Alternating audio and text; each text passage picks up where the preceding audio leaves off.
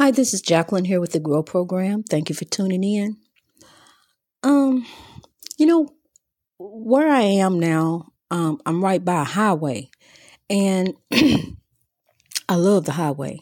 I love getting on the highway. I remember I had an aunt that used to come and visit us, and she traveled miles and miles, and she stayed five minutes. She said, "I got to get back on the highway. I got to go," and and I I've always loved the highway. And and one thing about the highway, the highway is like life. Um, it's got different intersections where people get on and off in your life. And and the journey goes on. And sometimes people get off in your life and then people get on in your life and they help you get through that journey called life. and some of them are there with you to the end. And some of them we lost along the way.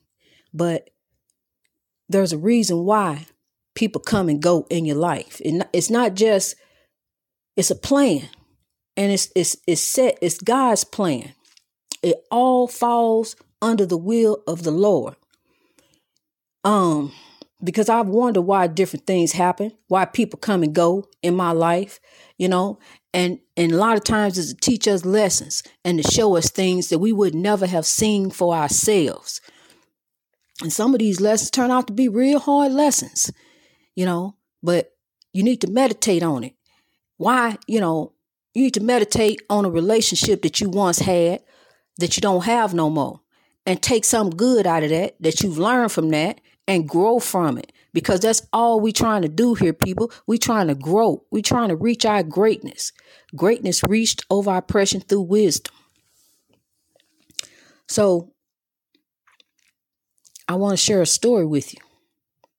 I want to tell you about a young lady who went through a rough life. She had a real rough life. And you need to be careful about, you know, going about how you're going about doing things, meeting people and doing, you know, doing different things because not everybody got your best interest at heart.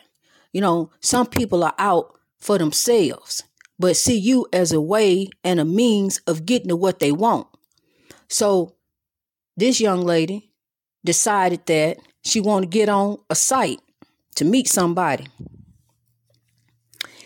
And I ain't gonna name no names on this site, but it was an internet site, and I give you the initials BPM.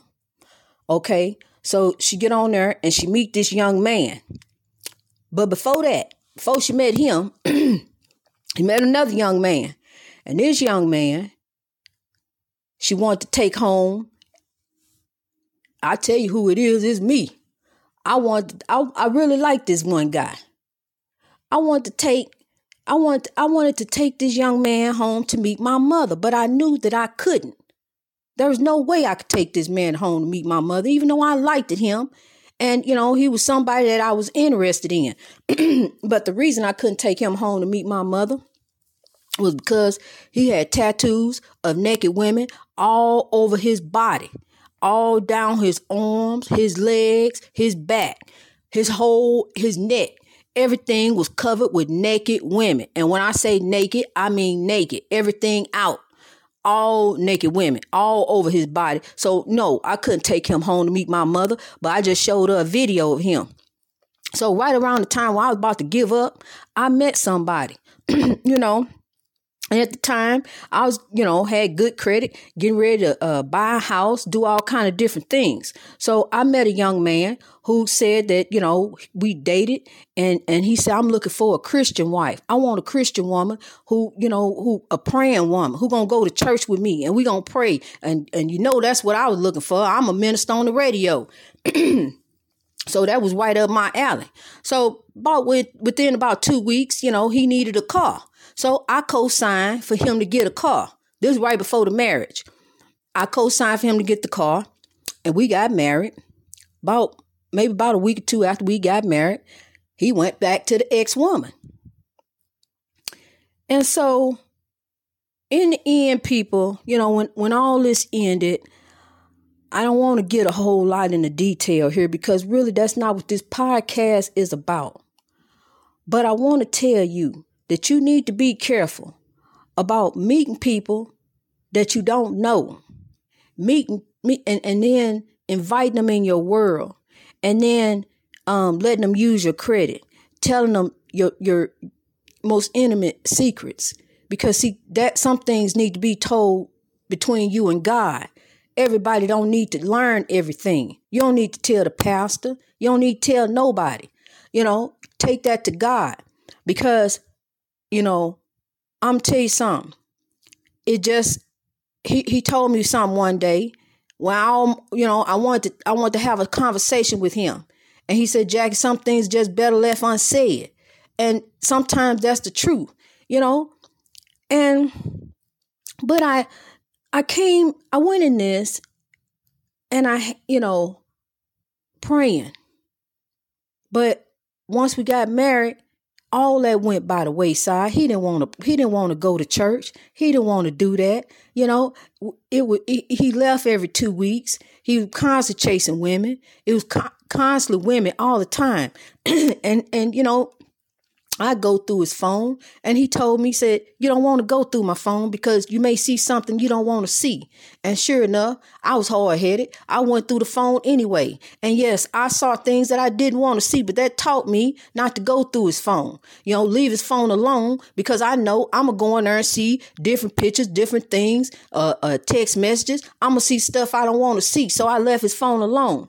You know, that taught me to respect other people's property, you know but I knew the ancestors revealed to me that I didn't have nothing worth holding on to. You know, I mean, somebody who leave you every two weeks, somebody who tell you, who who don't love you, don't show no love to you, you know, isolate you from your family and friends, take money from you, you know, and then in the end, he built up his credit. He took all the the, vehicles, the uh, the trucks, he got all of that, you know, but he don't realize it's all gonna be sorted out in the end in the divorce. So I'm not worrying about anything. The ancestors have taken care of me. I'm I'm being taken care of. I'm fine, you know, and so I'm in a position where I don't have to rely on him for anything. And I thank God for that. You know, I thank God that, you know, that I have a purpose in life and all the things that I've went through is for a reason. You know, it's for a reason. You know, the story gets deeper and it's gonna come out in the movie, it's gonna come out in the book. You'll be and and, and everything will be revealed. But everything can't be revealed now. This is now is not the time. But I want you to be careful about people who you invite in your intimate circle. Because sometimes those people, they smile in your face, and all that time they want to take your place. They call backstabbers. So just be careful of those people, you know, because some people tell you, I love you, and don't even love themselves. So, people, we have to grow. Greatness reached over oppression through wisdom. God bless you.